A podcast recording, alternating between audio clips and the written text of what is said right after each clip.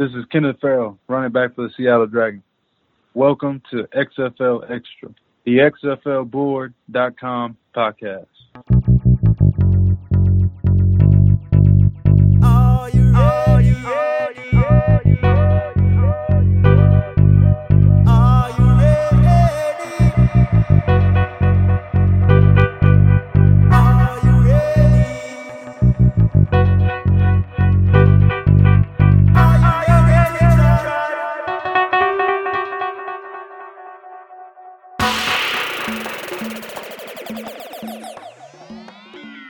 Are you ready for some more XFL? Welcome back to XFL Extra, the podcast brought to you by XFLBoard.com. I'm your host, Mark Nelson, and this is our 32nd episode. In this episode, we will have two interviews. First, we will talk to Seattle Dragons running back Kenneth Farrow. We talked to Kenneth about the shortened XFL season, the success of the Seattle Dragons, especially with the fans in the city of Seattle, and his plans for the future. Then we'll talk with XFLBoard.com Seattle Dragons team reporter Jackson Connor. We will talk about the shortened XFL season, which players are headed to the NFL, and what we can expect from the XFL leading up to Season 2. There are no sports on television. We might as well keep talking about the XFL. Are you ready? As usual, we won't waste any time. Let's get started.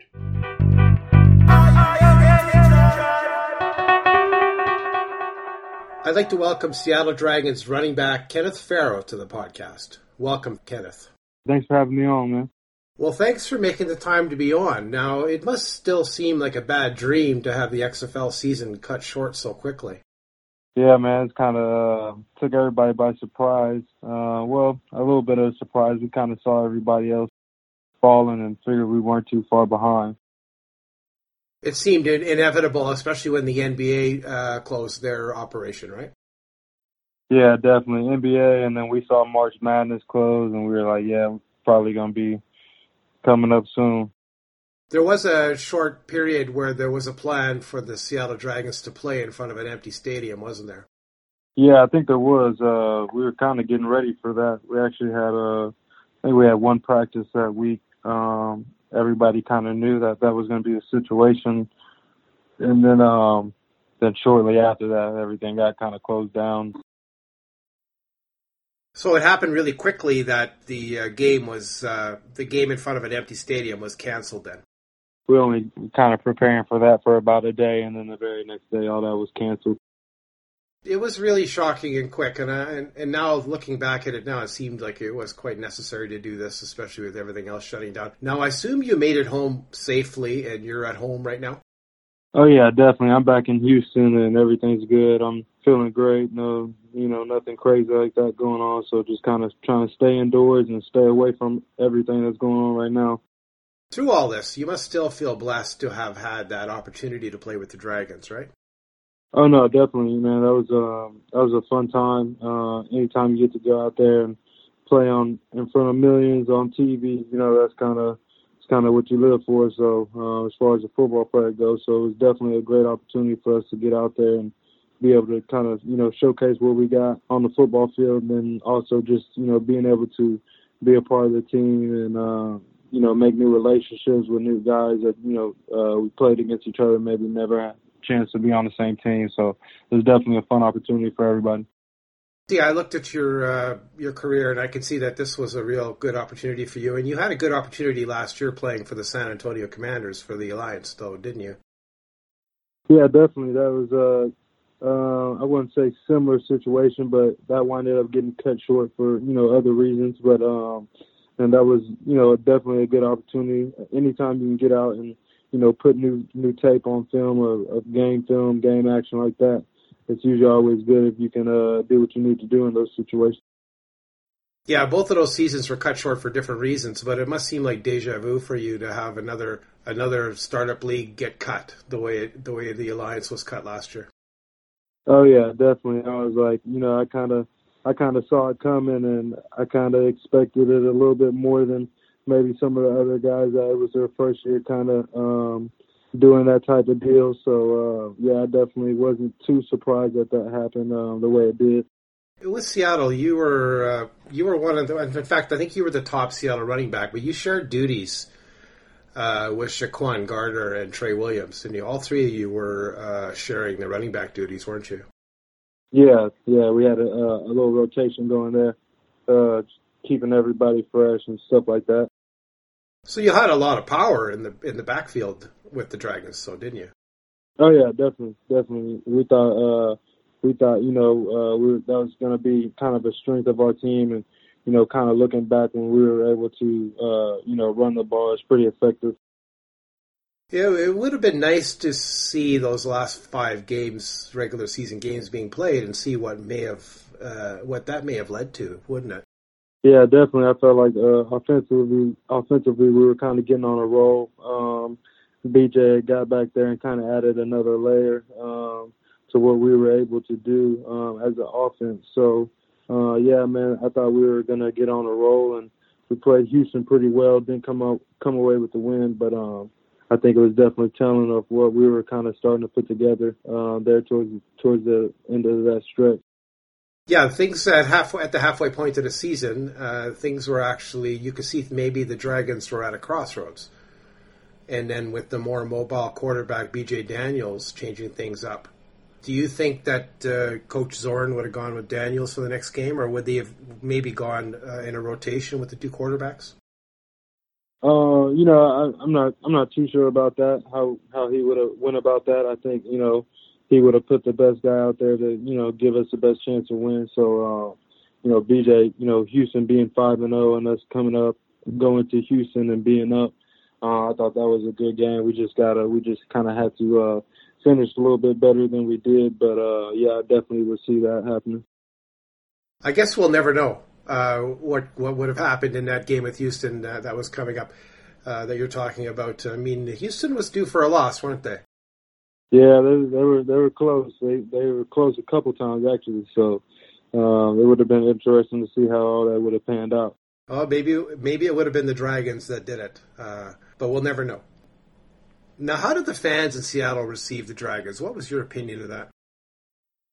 I thought they were awesome. We came out to that first game and they had a huge showing. I think we had almost 30,000 for the first game, and they were loud, and I kind of was expecting that, hearing a lot of things about how Seattle loves their sports teams out there. So it was definitely a fun place to play, and I was looking forward to, getting back to Seattle and rattling off a couple wins and kind of seeing how they responded to that. So, but I thought for the time we were out there, I thought they were awesome. That's what we saw. That's what everyone saw, was the fans in Seattle were really behind the Dragons, which was nice to see. Now, you grew up in Texas, right? Yes, sir. And you went to Lawrence Dale Bell High School in Hurst, Texas? Yep, Hurst, Texas, yep. That's in the Dallas-Fort Worth area, right? Yeah, Fort Worth area, Dallas, yeah, right on the edge of both. So you graduated in 2010, and that was 10 years ago. Now, what was your best memory from your high school football days? I probably have to say we got to go to Dallas, or well, it was Irving Stadium at the time, the old Cowboys Stadium, and we got to play in that thing for a playoff game, and that was a pretty cool experience, and just. All the relationships that you have, those are relationships that kind of never fade away. So definitely being able to play with those guys in Texas Stadium before they tore that thing down. So that's a really strong memory for you, to be able to play in the big stadium, the local stadium where you grew up. Oh, yeah, for sure. And you were lucky enough after high school, you went to the University of Houston and played for the Cougars, right? Yes, sir. Yes, sir. And am I right to say that you spent 4 years with the Cougars? Yeah, I actually redshirted there too. So I was there in 2011 was my first year, and then I ended everything 2015. We ended with a win at the Peach Bowl. So had a hugely successful time at the University of Houston. That was a very fun time in my football playing career, for sure. In your final year with Houston, I have that you carried the ball 185 times for 958 yards, 12 touchdowns, while also making 10 catches for another 119 yards. And all of this despite you were fighting through an injury in that senior season as well, weren't you? Yeah, I missed the last 3 games with ankle surgery, a high ankle sprain. So yeah, I was kind of banged up towards the end of that season. Well, you still put up some good stats despite being banged up, and then you were highly touted to be drafted into the NFL. But like a lot of folks, you went as an undrafted free agent to the Chargers.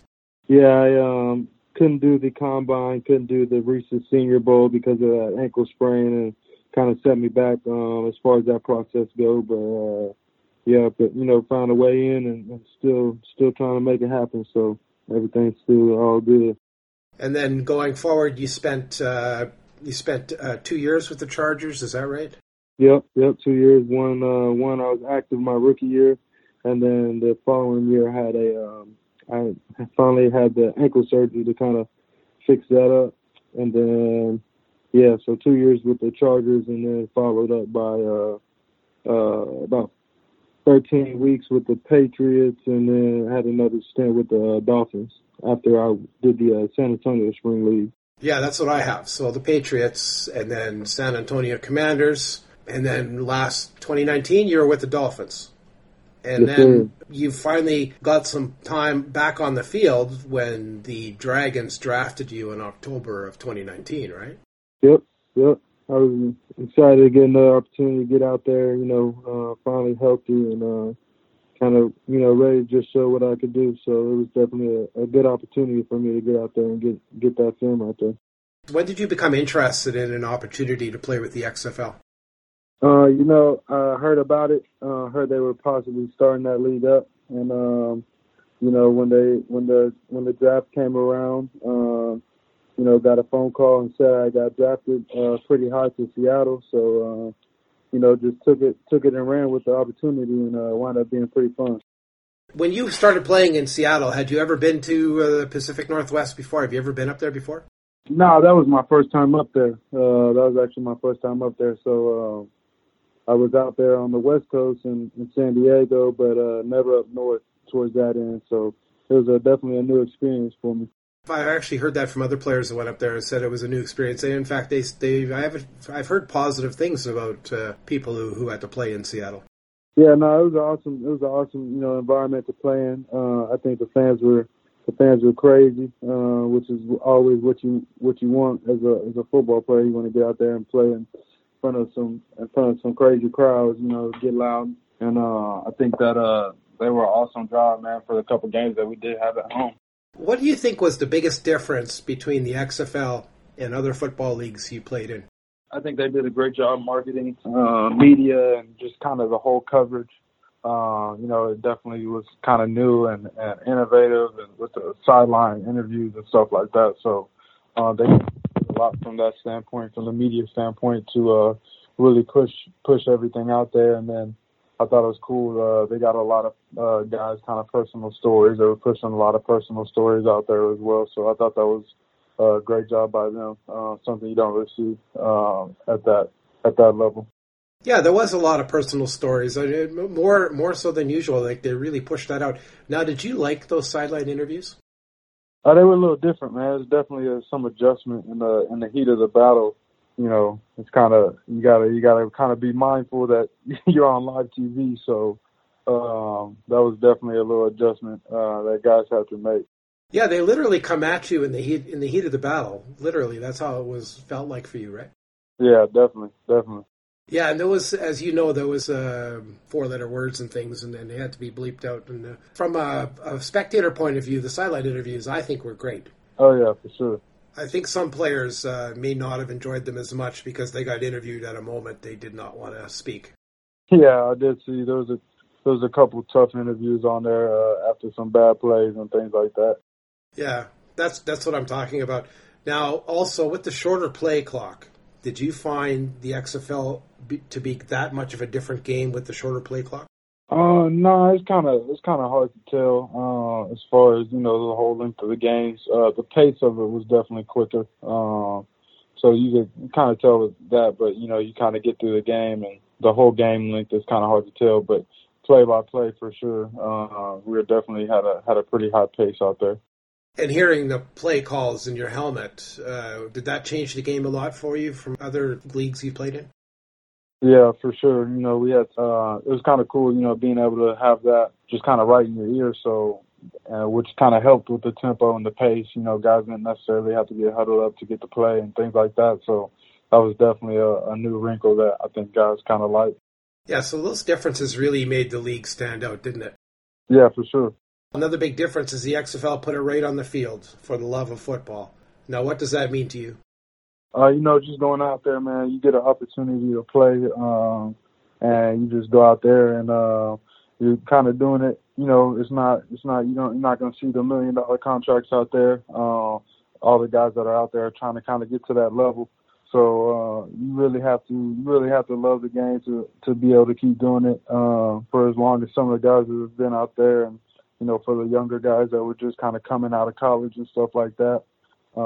Maybe they didn't have the opportunity they wanted at the NFL level to start off, and so it's just kind of a testimony to, you know, how dedicated they are to their craft. You know, willing to take kind of a major pay cut from the level up to continue their dream and try to get that next opportunity.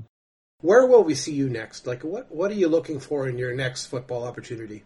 You never know, man. You know, I just went out there, you know, every week that I could and try to put the best film out there.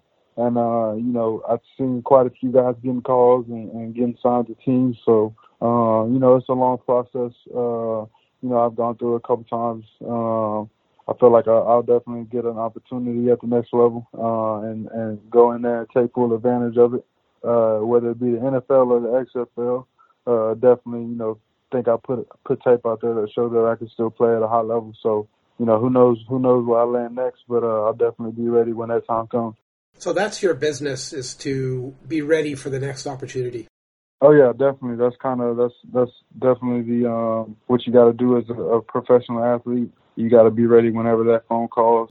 Nobody's kind of susceptible to getting let go ever at any point in time in their career. So just always got to stay on your P's and Q's and stay ready and stay in shape and kind of just seize that opportunity when it calls.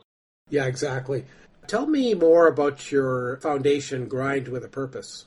Yeah, so it's a mentorship we do with inner city kids out here. We started back in 2017 in Houston, and we've done a couple sessions out in Seattle. We were able to get to elementary school and kind of talk with some kids there, but out here in Houston, we've had about 80 kids total go through the program. It's like a 10-week program, just character building and trying to teach the kids, you know, just better ways of going about their daily lives and things like that. And so what we do is we go in with them for like an hour, and we'll sit down and we'll just kind of have a session talking about, you know, morals and ethics and just habits to make them successful in their young lives. And B.J. Daniels and Trey Williams, I think Nick Williams and Noah Borden, we all got to go out to a couple schools kind of under the foundation's cause and go out and speak to some schools. So, yeah, we've just been doing that, man, and kind of trying to give these kids the most opportunities we can,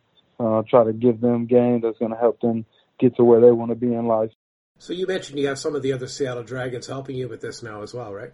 Yeah, yep. And so next week, I think Monday is going to be our first episode. We're going to go on Instagram and do a live episode with Nick Temple, the linebacker, and we're going to talk a little bit about just everything that the foundation is about and how it relates to what he's got going on. So Monday night, you can tune in. I'll have the Instagram links and all that stuff available on Twitter. And so we'll do an IG live video with quite a few of the my Dragon teammates throughout the next couple of weeks. So fans should check on your Twitter at Kenneth M. Farrow for more information and to join you for this live Instagram video cast. Yep, definitely. Or they can go to grindwithapurpose.org, and we'll kind of have updates and stuff like that of when we're going to be launching all those episodes and upcoming things. Well, that's awesome. So grindwithapurpose.org. Yes, sir. Well, thanks, Kenneth. It sounds like a great way to give back to the community. Definitely. I appreciate it. Now, Kenneth, I'd like to thank you for coming on the podcast, and I wish you good health and good luck. and we hope to see you back on a football field real soon. I appreciate it, man. Thanks for having me on.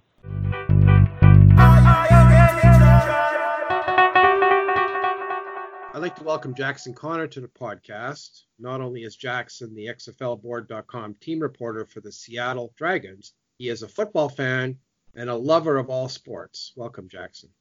Thank you for having me. I have not spoken to you since the XFL closed. I really can't describe it in any other way than to say it's a sad situation. Mm-hmm.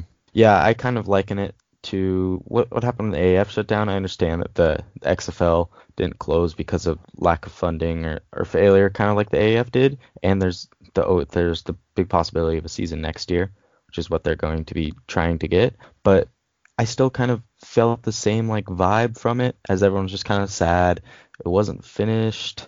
Just that's how I felt from my community on Twitter, even though there's still some positives that they put out a good product and they're planning to be back next year. So you're saying for sure that the 2020 season, even being short, it showed a lot of promise, right? I think it showed promise. I think it showed that this league can be successful. And yeah, there may be some things that they have to work on. I'm not 100% sure on those things. I'm sure Luck will make changes over the off season, and I'm pretty confident they'll come back harder than ever in 2021. Now, one of the things that we looked at every week with the XFL was the attendance. Now, you were in attendance in Seattle for two games, right? Yes. So you witnessed the attendance there. Now, what's your take on how the attendance situation was for the XFL? I thought it was good. I thought there's a little bit of some disappointing markets in terms of attendance. I know New York and Tampa Bay both experienced pretty significant drop-offs between week one, their home game and their second home game. LA was pretty low, but there were some promising markets. Like St. Louis, of course, is the obvious one, and I would have liked to see the number if they were able to play week six. That was supposed to be they're supposed to break the records in week six. Seattle was a great market as well. They logged 29K in their first home game, went down to 22K in their second home game, but that was still the highest out of anyone other than St. Louis. Houston was a pretty promising market. They went 18, 17, and then they got all the way back up to 20. That could be due to their team's success, but still that was pretty promising. Dallas kind of hovered around 17K. DC hovered around 16K. So there's some decent markets. Yeah, there's a lot to be excited about with the attendance, and I know some markets had some trouble. I would have really loved to see the second half of the season and see if those see how it would have evolved. But I guess we'll never know because we'll never get to see that. Now, the other thing people tracked was the television ratings.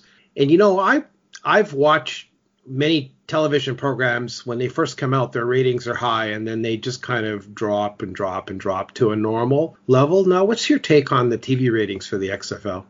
Yeah, I think that was kind of a pattern that we did see over time, just looking at on each channel, the ratings just kind of slowly went down. But it looked like they kind of started to there was a big drop-off, obviously, between week one and week two. But after that, the drop-off wasn't that big. I think they were about to start evening out. But yeah, I think that was to be expected. But the one promising thing was it seemed like every weekend they were still some of the most popular sports on TV. They're still beating other sports in competition.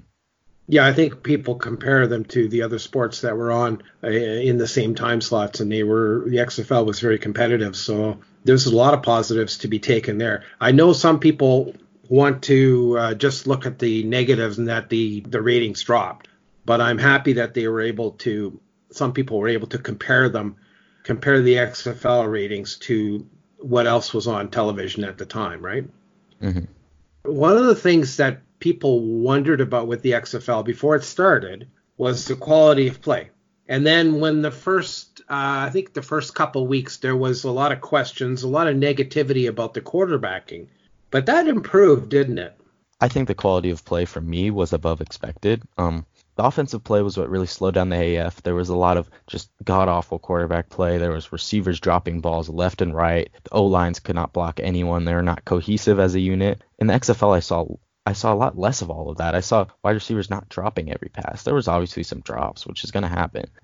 And the O-lines were actually paving holes for successful running games. We didn't see a lot of that in the AAF. But I thought the big thing that helped out the XFL was the presence of mobile quarterbacks. Mobile quarterbacks really, really helped out their team. You saw P.J. Walker, Jordan Ta'amu, even B.J. Daniels towards the end of the season for Seattle. Marquise Williams got in there. Josh Johnson got in there. Those were some of the more successful quarterbacks in the XFL. The mobility of these quarterbacks, because the O-lines, while they were more cohesive and better performing than the AAF, it's still tough for an O-line to adjust as fast as a defensive line. So having those mobile quarterbacks, getting them outside the pocket, like what P.J. Walker was doing, what B.J. Daniels was doing, that really helped the offense and quality of play. Yeah, I agree with you, and it was really exciting to see, especially to see B.J. Daniels in the final game for the Seattle Dragons and what he was able to do. I wonder whether he would have been a starter in the next game or not. I believe that he would have been the starter. I think it took a lot for Zorn to move on from Silvers, and Daniels really didn't have a bad game against Houston. They were in that game. Of course, there's the obvious 2 second. There's obvious 2 seconds left on the clock. Yeah. But I mean, Houston beat them, but Daniels was in that, kept them in that game. He played a great second half against the Battlehawks. The Dragons, I looked this up. They almost had a positive point differential with Daniels in the game. It was barely negative, and Daniels played 1.5 halves against. He played 3 halves against the Roughnecks. 2 of them were against the Roughnecks, and he played a half against the Battlehawks, the 2 top teams.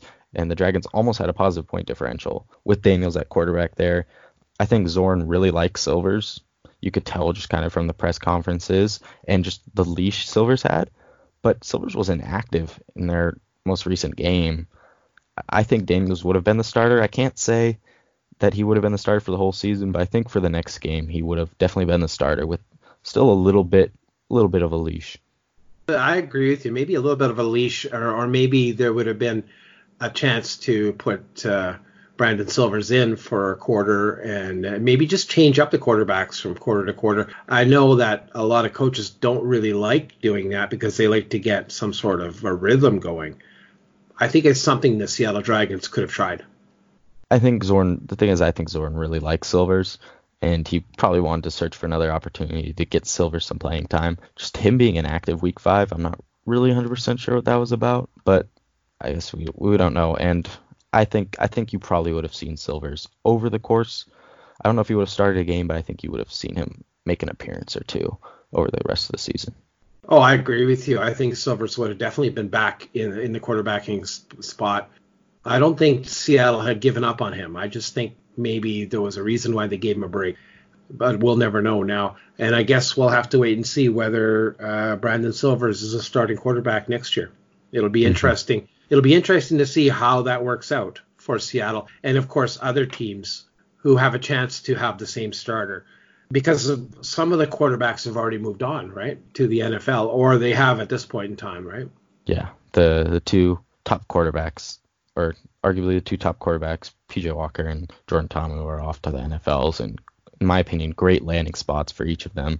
But yeah, it'll be interesting to see if these teams stay. I'm just not sure how the overhaul of the roster is going to work in the offseason. Be interesting to see if Houston stays. Connor Cook gives him an opportunity. He was originally supposed to be the quarterback there. Be interesting to see what these teams do. If they find new quarterbacks coming out from college, if there's players like Robinson that want to forgo their junior, senior season and come to the XFL, it's going to be interesting. Well, that's a good point, that there's plenty of us to watch and to talk about in the offseason of the XFL this year, isn't there? Mm-hmm. I think Walker and Ta'amu moving on to the NFL, I think obviously that hurts the quarterback play, but that also opens up opportunities for new guys to come in. There's new players like Walker and Ta'amu. There's players like them out there. The XFL just has to find them. And I think if you see players like Walker and Ta'amu getting backup jobs, getting real opportunity in the NFL, there's going to be more and more quality players that realize that the XFL is a good option for them. Yeah, it'll be exciting to watch the NFL kickoff this fall and to see those 2, Walker and Ta'amu, and see what role they play in the teams that they've been signed to. I'll be watching that more than anything else. I guarantee it. Well, I hope the NFL kicks off this fall. I'm being optimistic. Yeah. I guarantee you they'll be around this fall. I guarantee it. Things will be back to normal over the summer, I believe. Maybe they'll kick off a little late, but I guarantee I'm pretty sure they'll be back. I hope you are right. Yeah, well, I hope I'm right too. Back to some of the things the XFL did this year. Now, with the innovations and the rule changes, the XFL really hit the ball out of the park, didn't they? Mm-hmm. The one thing that was a little disappointing was obviously we never saw an overtime. That would have been a very, very good. That would have been some very, very good TV. Just watching that shootout. But I think the kickoffs were a huge hit. People just around the football world really like the kickoffs, and I think that is something that we could possibly see in the NFL. I really like the 1 foot in bounds rule that they adopted from college. I thought that kind of like that for me, like, I really like the 1 foot in bounds rule. I love it in college. I kind of wish the NFL would adapt it, but I thought the punt rule played out nicely. It encouraged teams to go for more fourth downs, which I think is better football. Teams going for it on fourth down instead of punting from midfield. Of course, we had some problems with that in Seattle, just a little like inconsistent fourth down play calling, not really sure what the strategy was. And I like the 1, 2 and 3 point conversions. I think it was interesting to see teams strategize. Kind of seemed like everyone was kind of going for one at the beginning, and then towards the end, people started realizing 2 was probably the more efficient option. We even saw some 3-point attempts. So I think, yeah, I thought the rule changes were great. I would have liked to see an overtime, but the stuff we did see, I thought was good. I was expecting people to be complaining about these weird rules, and I never saw it. Especially NFL fans or non-XFL fans to be complaining that the rules were too weird for them. I never really saw that. I think people were actually impressed. That's why, yeah. I think. I thought just watching the games. I try to watch every game. It just seemed like the rule changes, they had an impact, but it didn't make the football game like abstract. It didn't make it like the rules obscure. It was helped it be the XFL be a little more original, but I thought it still flowed like an NFL football game. It was a little more fast paced, which I like. I thought there was less choppiness with all the commercials and stuff. You could kind of like flow through almost like half a quarter without going through a commercial. Yeah, I really think the XFL nailed it. Now, I've been asking other team reporters in the podcast this question, and it's hypothetical, of course. Now, if the season would have continued, who do you think would have made the playoffs?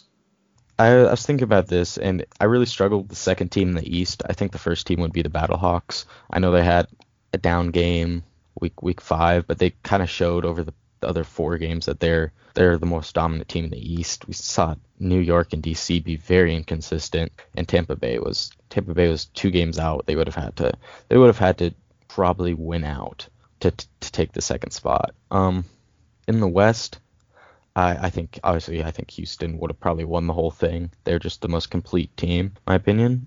But I think the West would have been a very, very interesting race between the 2 and 3 Renegades and the Wildcats. The Wildcats were playing a lot better under Josh Johnson. The Renegades were a bit up and down, inconsistent, but so were most of the teams. And I think Seattle under B.J. Daniels, I'm not trying to be a homer, but I think they still had a shot if they won their divisional games or the second half of the season. They still had to play LA twice. They still got to play Dallas one more time. And they had New York as well in there. I thought they had a fighting chance. Only 1 game out of the second spot. Who do you think would have won the championship then? Ben, I know it's the cliche pick, but I probably would have done Roughnecks over Battlehawks in the championship. It's hard to avoid that pick, isn't it? I hate going with something everyone else did, but they're going with it for a reason. I think going against the Roughnecks, probably winning it all, would just be like contrarian just for the point of being contrarian. I think the Roughnecks were the obvious favorites.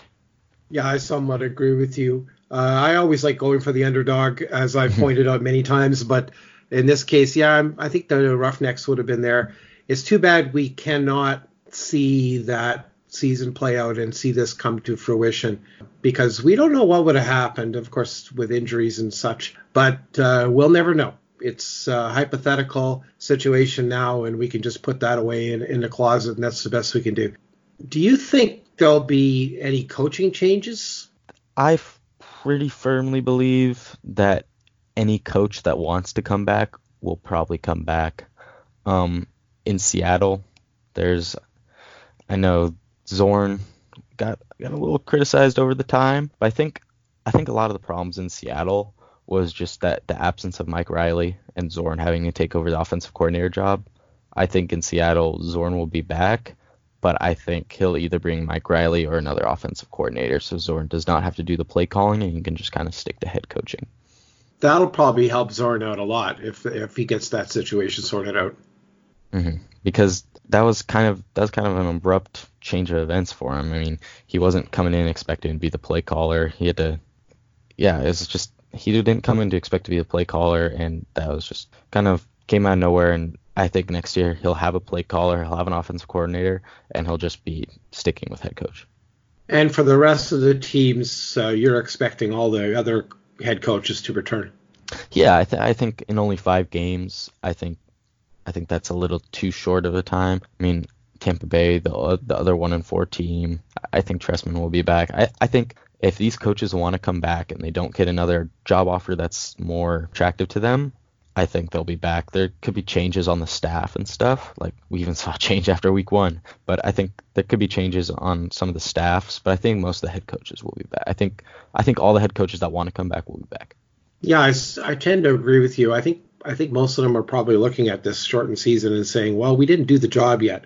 We still have something to prove. So they'll be back, except in maybe in the case that they get a really good offer somewhere else or something happens that they cannot return. I expect them all to be back. Now, you've been tracking players that have been signed by NFL teams, haven't you? Yes. Has there been any surprises? I think the one big surprise was all the players signing with the Steelers. I know I'm from Seattle, but my dad's actually from Pennsylvania, so I'm a Steelers fan.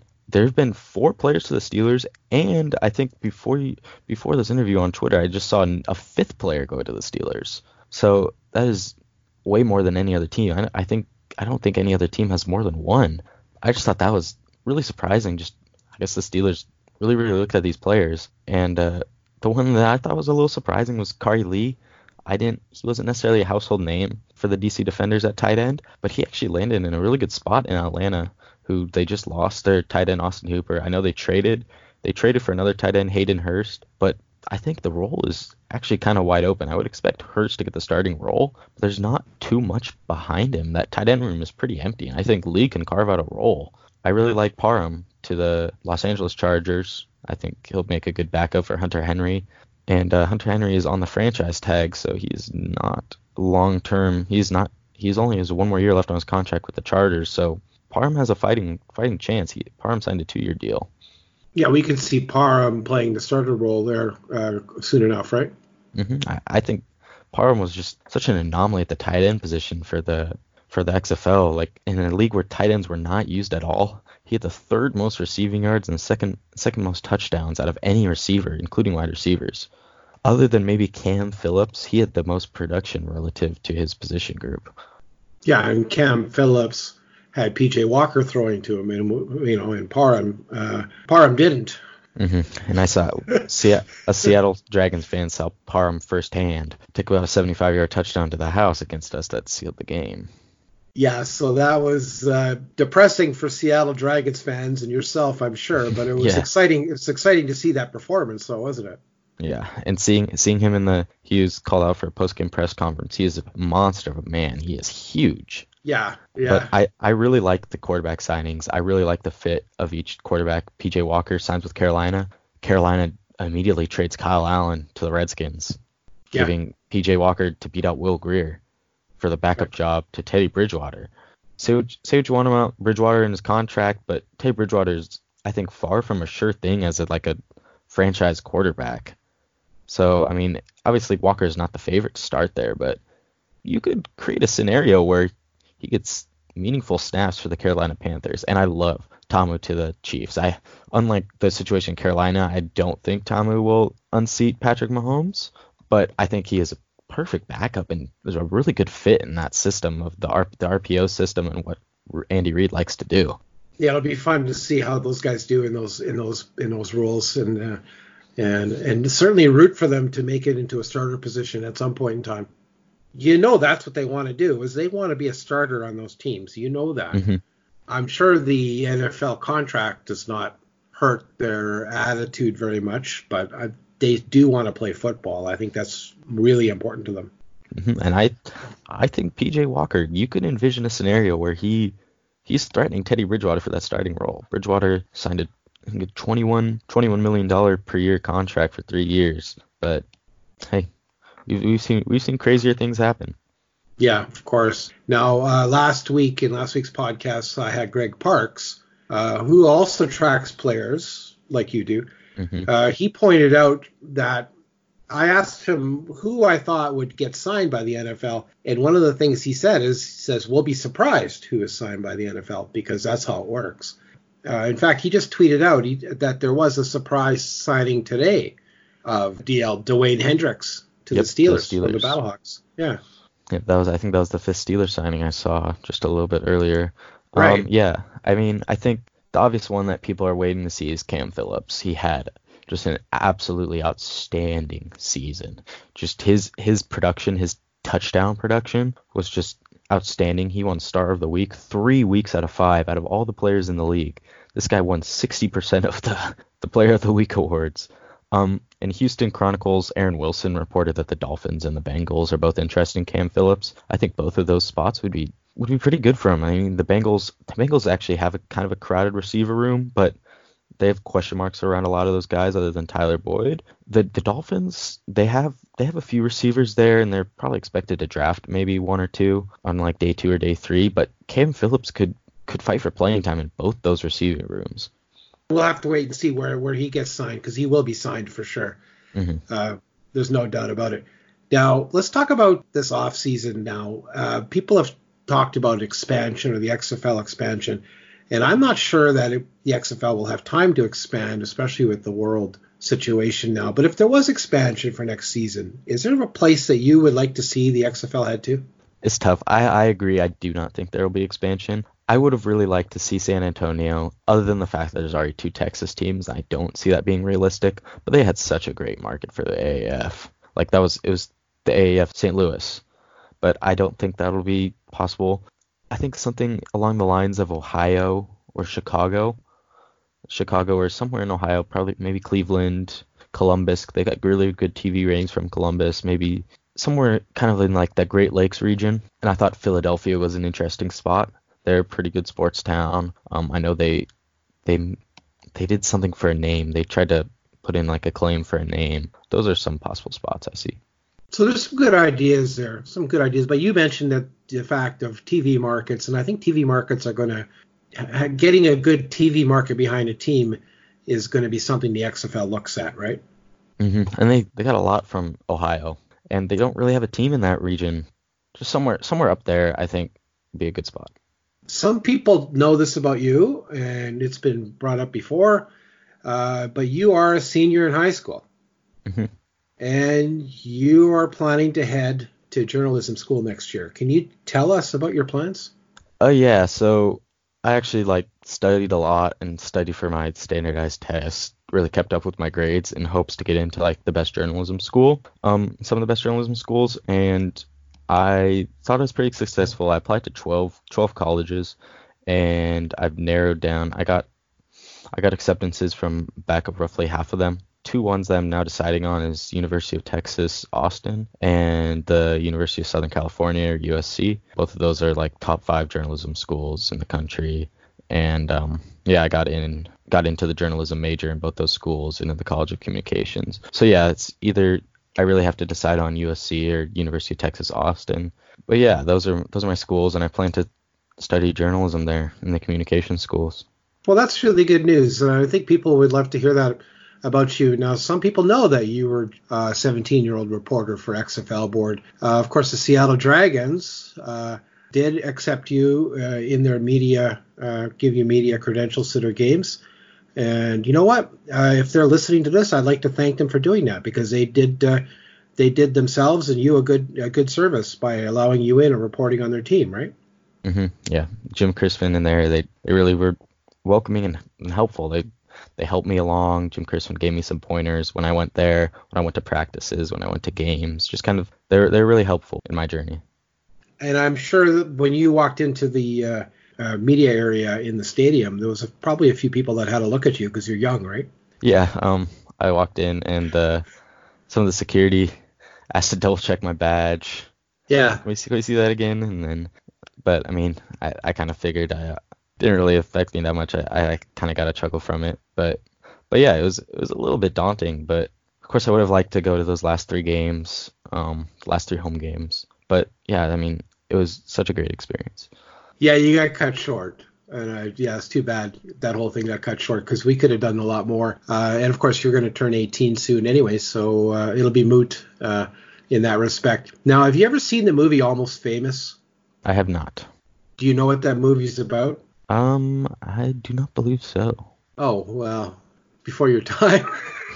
It's a movie about a teenager that gets to be a reporter and travel with a rock band. Well, you got time right now. You can check it out. Now, talking about movies. Now, what is your favorite football movie?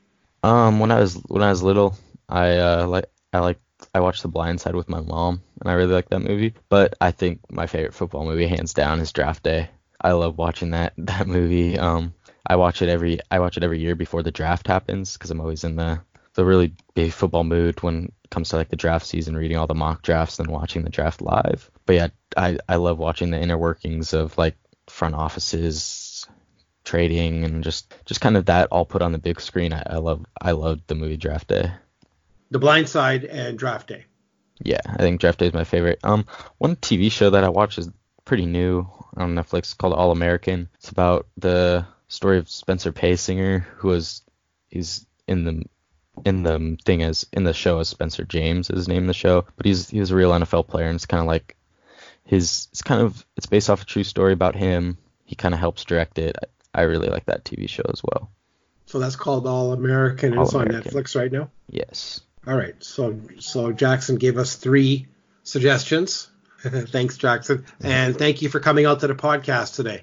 Thank you for having me. People can follow you online on Twitter at JFantasyJF, right? Yep, that is my handle. Thanks, Jackson. Yep, thank you. Stay safe and stay healthy, and we'll talk to you again soon. All right.